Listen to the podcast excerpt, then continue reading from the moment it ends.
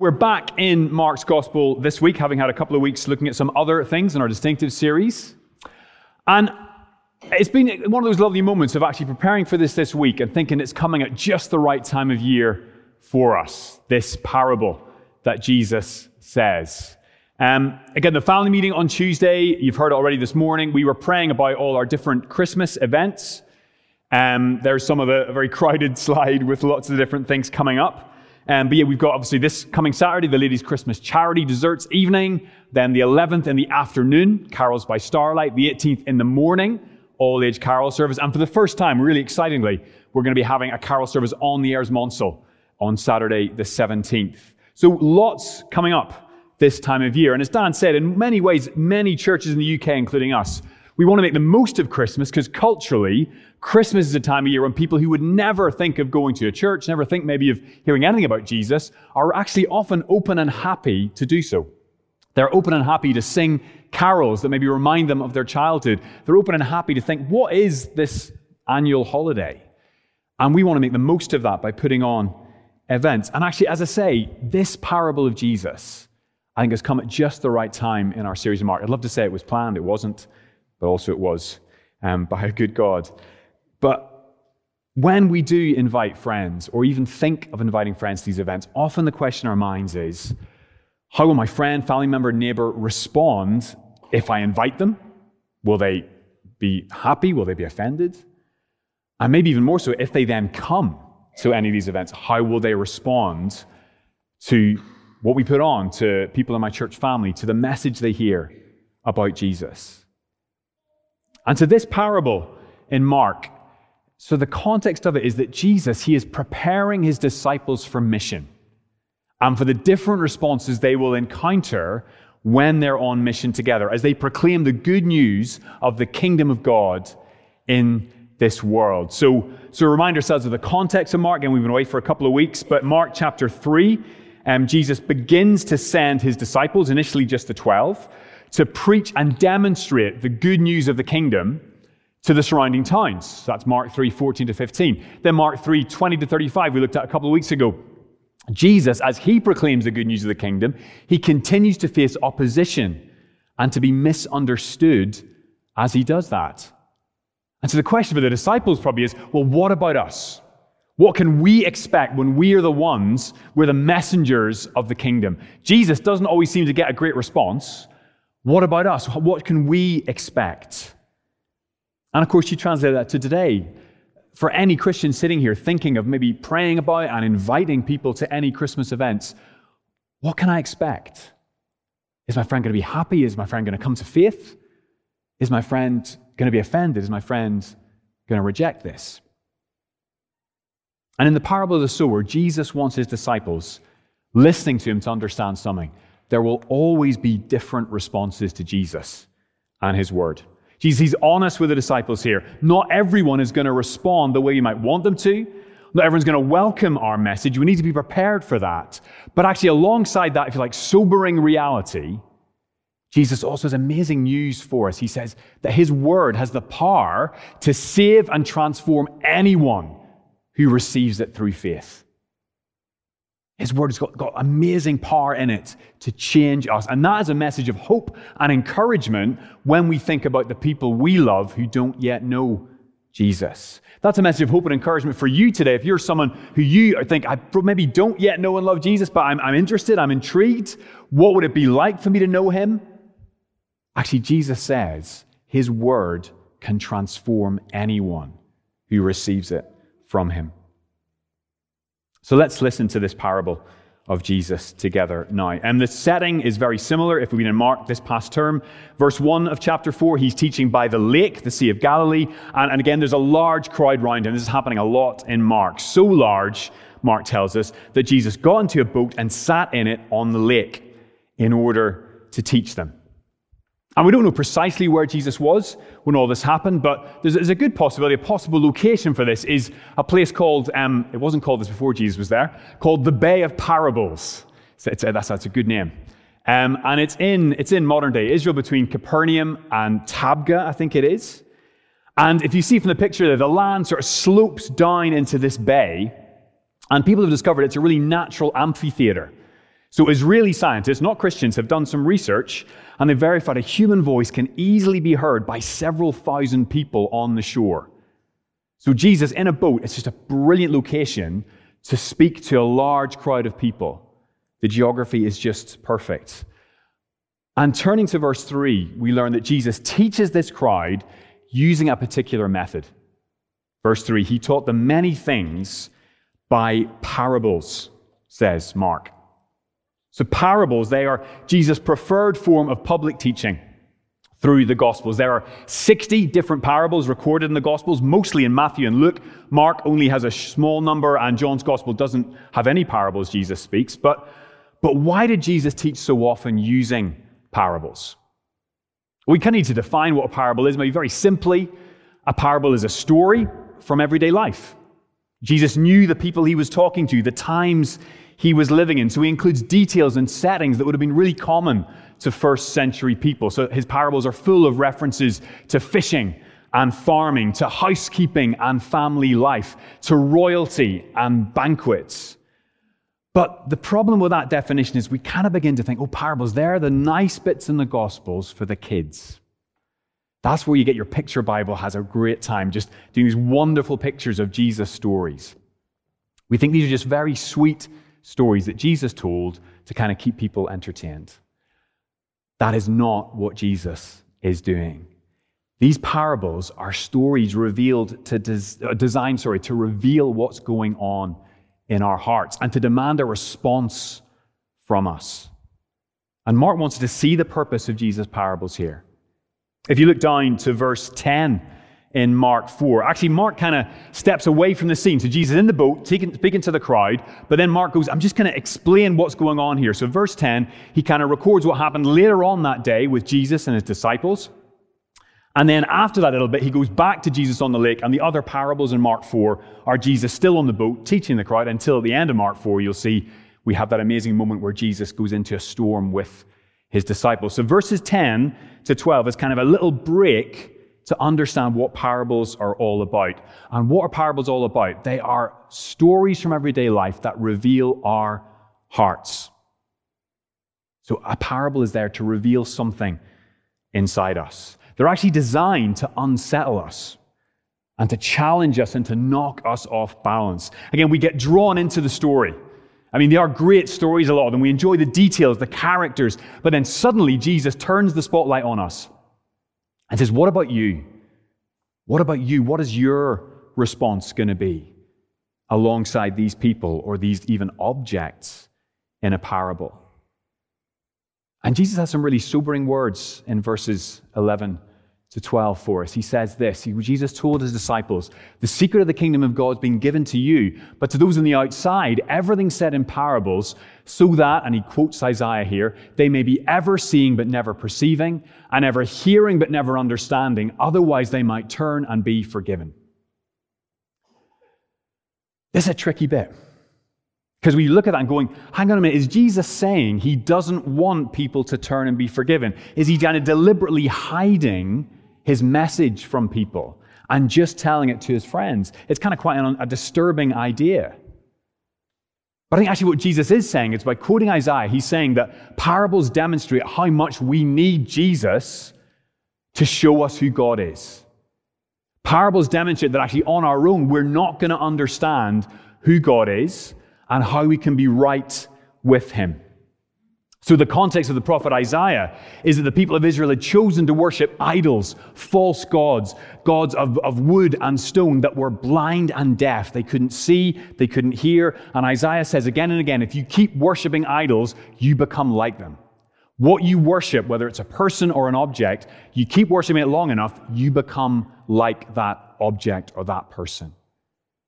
The good news for a Christian is the more we worship Jesus, there's a promise the more we'll become like him. But if we put our trust in other things and other people, we will become blind and deaf like they are.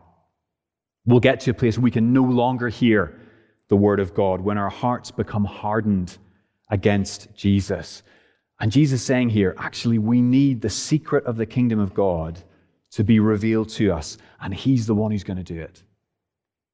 That word in verse 11 translated secret, this the Greek mysterion. It's a great word from where we get our word mystery. Again, Jesus saying, if you want to be part of the kingdom of God in this world, you need to listen to me. You need to hear what I've got to say and let my words change you. So, actually, this is an invitation to us to listen to Jesus. So, these parables reveal our need for Jesus to explain what's going on. They also reveal, actually, there needs to be a response from us in these parables. They're not just nice stories. We need to respond the way Jesus tells us to. And he makes it clear in this parable the way you respond, verse 3, listen. Verse 9, whoever has ears to hear, let them hear. Welsh or otherwise. Verse 20, hear the word, accept it, and produce a crop. The response Jesus wants in this parable is that people will be listening to him. Again, what does it mean to be a disciple for Jesus in this world? We've asked this throughout this series. We're going to continue asking that question. And this bit of Mark, Mark chapter 4, tells a disciple of Jesus very simply is someone who listens to Jesus and his word. That's what this parable is saying. So let's actually listen to the parable, having done that little, little explanation in the middle. Um, Jesus tells the story twice in Mark 4. Once he tells it as a straight story, verses 4 to 9, and then again he explains the meaning of the parable, verses 14 to 20. And if you like, there's different main characters in each of his tellings. The first couple of verses focus on the farmer, and the second bit focus more on the different types of soil, but all the way through, there is a focus on the seed. And the seed, Jesus says, is the Word of God. And the word of God Jesus wants to see is astonishingly powerful. This good news of the kingdom of God has the power to save and transform anyone who hears it and accepts it and allows it to produce a crop, good fruit in their lives. So, looking at the first half of the parable, then, Jesus' focus here is on the farmer. And, and very simply, he just tells the story that the farmer scatters the seed everywhere. A very simple fact in this parable. But actually, as you look at this, to any of Jesus' original hearers, many of them would have been farmers. They would have been sitting there going, Yeah, I, I know how to sow seed. And they'd be sitting there thinking to themselves, Actually, the farmer Jesus describes, he's not a very good farmer. Because, because farming in ancient Palestine, it was a tough job. And Jesus shows he knows that. He talks about all the different obstacles that the, the seed faces in the story, the obstacles to actually the seed taking root. So, common wisdom of that time taught that any farmer who wanted to survive must be orderly in the way he farms the land. He must be methodical in, what he, in where he sows the seed and careful not to waste the seed. The seed was life, basically. You don't waste it, you're really careful where you plant it. It's against this background the farmer here just seems recklessly extravagant in the way he sows. He scatters the seed far and wide into every corner of his field, even the parts of the field where traditional wisdom would say, You're never going to get a harvest there, farmer. Uh, his actions would have looked reckless to Jesus here, even wasteful. He's scattering the seed like there's no tomorrow. Why is he acting this way? I believe Jesus is trying to tell us something about the kingdom of God and about the God of the gospel. This farmer, he says, in the parable wants a harvest, and he will go anywhere and scatter the seed anywhere to see that harvest happen. And in that, he's a picture to us of the God of grace in his generosity and extravagance and his desire for people everywhere to come to know him. And we've seen that in Mark's gospel already. If you think back to Mark chapter 1, Jesus is in a place called Capernaum. He's a huge hit there. His disciples going, Great, just stay here, Jesus. Like, keep healing, keep teaching. We're, we're, we're a massive hit here. But Mark 1 38 to 39, Jesus replied, Let us go somewhere else to the nearby villages so I can preach there also. That is why I've come. So we traveled throughout Galilee, preaching in their synagogues and driving out demons. See, Jesus is committed to preaching the gospel is as many places to as many people as possible. And in this, Jesus says he's like his Father. The God of the gospel, he is generous and he wants people to be saved. He doesn't hold back, he's not playing it safe like we do. He wants people to be reconciled to himself through Jesus. And the farmer is a picture of that. So, as we think about the time of year we're in, as we think about Christmas events and when flyers come to us, we think, well, who could I give this to? We might sometimes think, well, well what's the point? What's the point? Maybe I invited someone last year, they didn't come, or, or that person just feels like we're never going to get a conversation about spiritual things. But actually, here Jesus is saying in this parable to his disciples, Jesus is committed to saving people through us. He is more committed to saving lost people than we are. And he loves the people you know in your life who don't yet know Jesus more than you do. And so when he invites you to play a part in his mission, he's inviting you to share his heart for people. And he is committed to working through us in our weak and imperfect witness to spread the good news of Jesus in every corner of our city and in every corner of our families, our friendship groups, our neighborhoods. The character of the farmer is meant to encourage us in who God is. And it's also meant to tell us that at the end of this first half, the harvest will be extraordinary. It's amazing here. So, Jesus, again, we've seen he's not naive. He's very honest about the obstacles that face this seed. He talks about the birds, the rocks, the thorns, the heat of the sun. In one sense, actually, this could be one of the most depressing parables Jesus ever told. Because if you look at the odds, like do the mathematics here, and three quarters of the seed doesn't seem to have the impact the farmer wants. Okay, three quarters of the farmer's efforts seem to be in vain. This should be a massively discouraging picture for any disciple of Jesus. Thanks a lot, Jesus. You're telling me that three quarters of my effort is going to be a waste of time, and now you tell me to go. Thank you very much, Jesus. But that's not how the parable ends. The parable ends with this picture of an amazing harvest. Verse 8 Still, other seed fell on good soil. It came up, grew, and produced a crop, some multiplying 30, some 60, some 100 times what was sown. I am not an ancient Palestinian farmer. I want to disabuse you of that notion if you think I am. But I read up on this. And the average yield in the ancient Middle East has been estimated that one seed might produce, in a really good time, seven and a half heads of grain. So one to seven and a half. In Jesus' parable, the lowest yield is one to 30 heads of grain, or 60 heads of grain, or even 100 heads of grain. A harvest like this would have been extraordinary in ancient Palestine. Again, the, the guys are listening to Jesus going, He's a terrible farmer, this guy. And then he goes, Hang on a minute, what? Say that again? 30, 60, 100 times? Again, what's going on in this story? Again, Jesus wants us to see the seed is the word of God, and it has the power to bring new life where, humanly speaking, there is no hope. The God who created all things, who said, Let there be light, and there was light, is still working today to bring his light into people who are blinded by sin, by selfishness, by death, by suffering. And he has the power to transform people through the message of Jesus. He gives life to the dead. He opens the eyes of the blind. He sets the captive free, all through the power of the word in our lives when we hear it, accept it, and let it produce good fruit.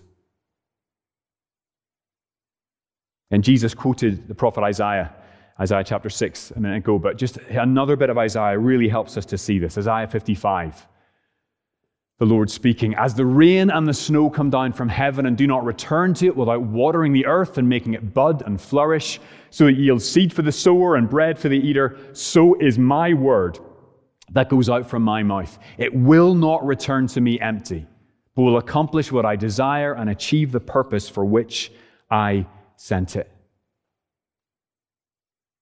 This Christmas, you need to remember the power in evangelism is never from us. It's not even from really nice events we're putting on. The power in evangelism is from the Word of God that leads us to Jesus. So, what's our job? In evangelism, our job is to, is to pray for the people we know who don't know Jesus, is to love them, and to ask for opportunities to share the Word of God with them. And again, one of the things Jesus is talking to a group of his disciples here, the 12 and others verse 10. So he's reminding them evangelism is not something you do on your own, it's a team sport, it's a team exercise. We each have a part to play in this. We need to be praying for one another, praying for our friends, naming people can pray for me that I would have the opportunity to invite this person. and maybe even have the opportunity to meet each other's friends. One book I've read recently talks about merging your universes. The idea that you've got maybe your universe of your church friends, your universe of your non church friends. Think of ways you could merge those two, get people meeting each other. We're not on our own in this. Maybe a friend of ours is, is really well placed to help a friend of ours explain and understand who Jesus is. But again, we aren't the ones with the power to change people. And if we begin to think we are, we're just going to end up crushed, actually.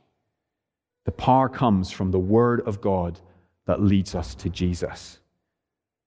And so we want our Christmas events to be events that lead people through the Word of God to Jesus as we sing carols, as we eat mince pies, as we spend time together.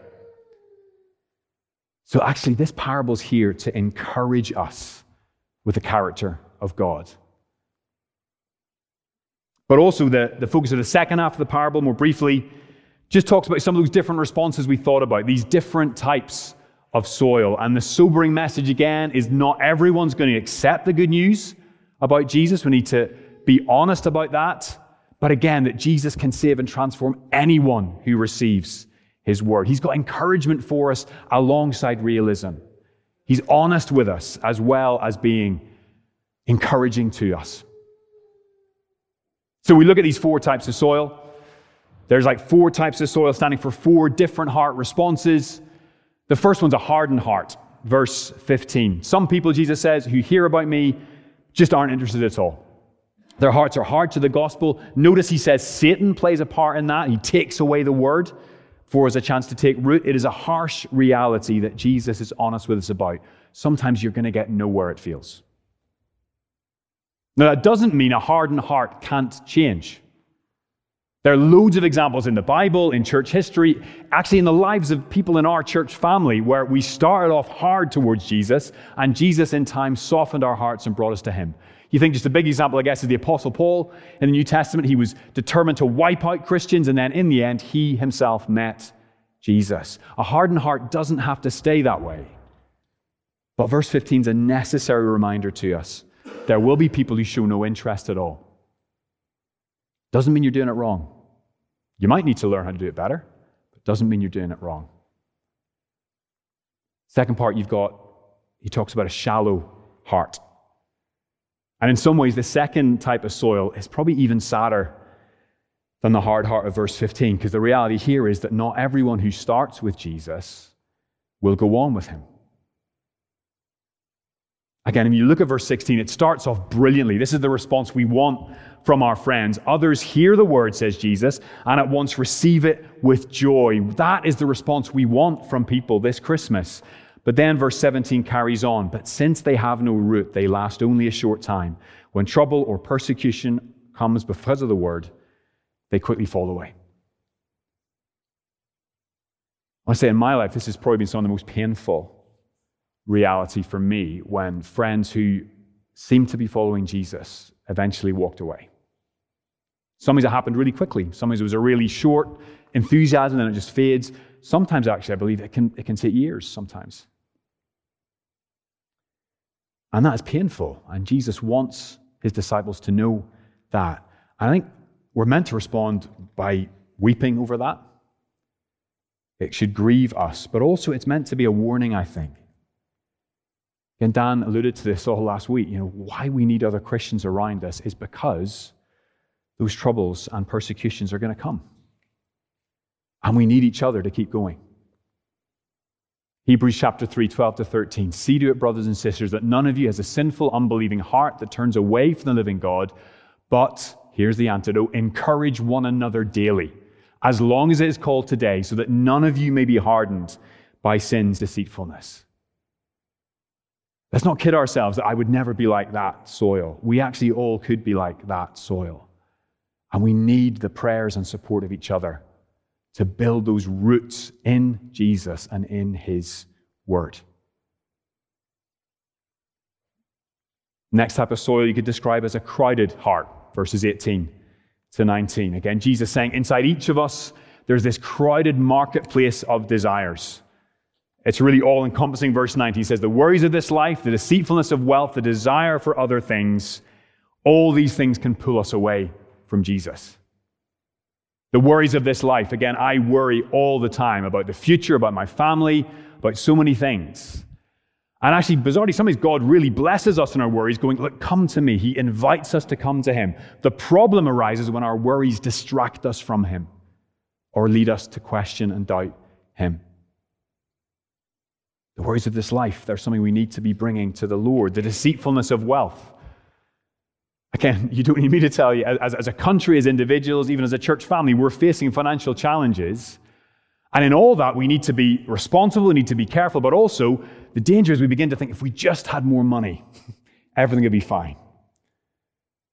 Jesus actually is personifying wealth. He's saying wealth kind of whispers to us just a bit more money and everything will be fine. A bit more money and you will be sorted. That's the deceitfulness of wealth. And the desire for other things, that just covers everything.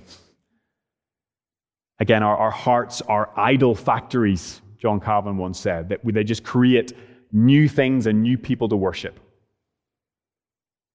But actually, Jesus says none of those things will ultimately satisfy us. None of these things can actually deliver on the promises they give. How do we guard our hearts? Verse 20 by cultivating a disciple's heart. And what is a disciple? Someone who listens to Jesus and his word. I want to say if we, if we look at the good soil here and we feel kind of intimidated by it, I think we're missing the point. Because actually, the way Jesus describes the good soil, he's not describing a sort of spiritual superhero here. He's not describing your like sort of Billy Graham or Mother Teresa or insert the name of your spiritual hero there. He's just talking about very simply someone who hears the word of God from Jesus, who accepts it, and then who allows it to produce a crop in their lives. It is actually as simple as that. Listen to the word of God, accept it, and God will change you. That's the good soil. That's the response Jesus wants. Listen to me, listen to my word, and let it transform you. He's actually saying it's not impossible, this. And it's like he's anticipating and responding to our doubts and objections when it comes to evangelism and indeed to the Christian life. We think to ourselves in evangelism, can Jesus really save my friend, my family member? The answer, yes, he can through the power of his word in their lives. And then we look at ourselves and we think, well, I'm a rubbish witness to Jesus because I'm, I'm just not loving him and loving other people. Can Jesus really change me? And the answer is yes, he can through the power of his word in your life. In Isaiah 55, again, my word will not return to me empty, but will accomplish what I desire and achieve the purpose for which I sent it. A couple of verses later, verse 13, instead of the thorn bush will grow the juniper. And instead of briars, the myrtle will grow. This will be for the Lord's renown, for an everlasting sign that will endure forever. Jesus says, actually, left to our own devices, our hearts are full of thorns and weeds. And actually, we don't have to go around cultivating that, it's just going to happen. It's like in your garden, you probably don't try and grow those weeds and work really hard that they grow, they just will grow. You're trying to fight against them. But here, the Lord is saying in Isaiah that actually God's word is able to overcome the thorns and the weeds in our hearts and in the hearts of the people we love and care about. Thanks to God's word, the thorns and the weeds will not have the last word. There is transformation and hope here through the power of God's word. And what will that transformation look like? It looks like that fruit of the Spirit we read about love, joy, peace, patience, kindness, goodness, faithfulness, gentleness, self control. That is good news for any Christian as we seek to live for Jesus in the world. And it's good news for the people in our lives who don't yet know Jesus. They can be changed as they hear Jesus' word. So, as we leave this parable of the sower today, I hope we can see it's actually full of good news for us as we head into the Christmas season. Jesus is preparing his disciples for mission here, and his message is if you listen to me, listen to my word, I will produce fruit in your lives, and I have the power to do it in the lives of the people who don't yet know me as well. The key is will they listen? Will they accept? And through our lives being changed by the word of God, We are called to demonstrate something of the character of the gospel we are proclaiming. In this parable, it's full of truth for us that we need to hear at Christmas, any other time of the year. There will always be different responses to Jesus and his word. But Jesus' word has the power to save and transform anyone who receives it through faith. That applies to us, that applies to our friends. Let me pray for us as we finish. Let's pray.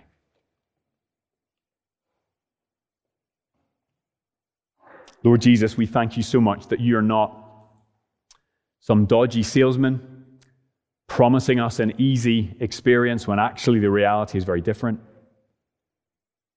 Lord Jesus, thank you that you are honest with us about some of the obstacles we will face and continue to face, both in our evangelism but also in our walk with you.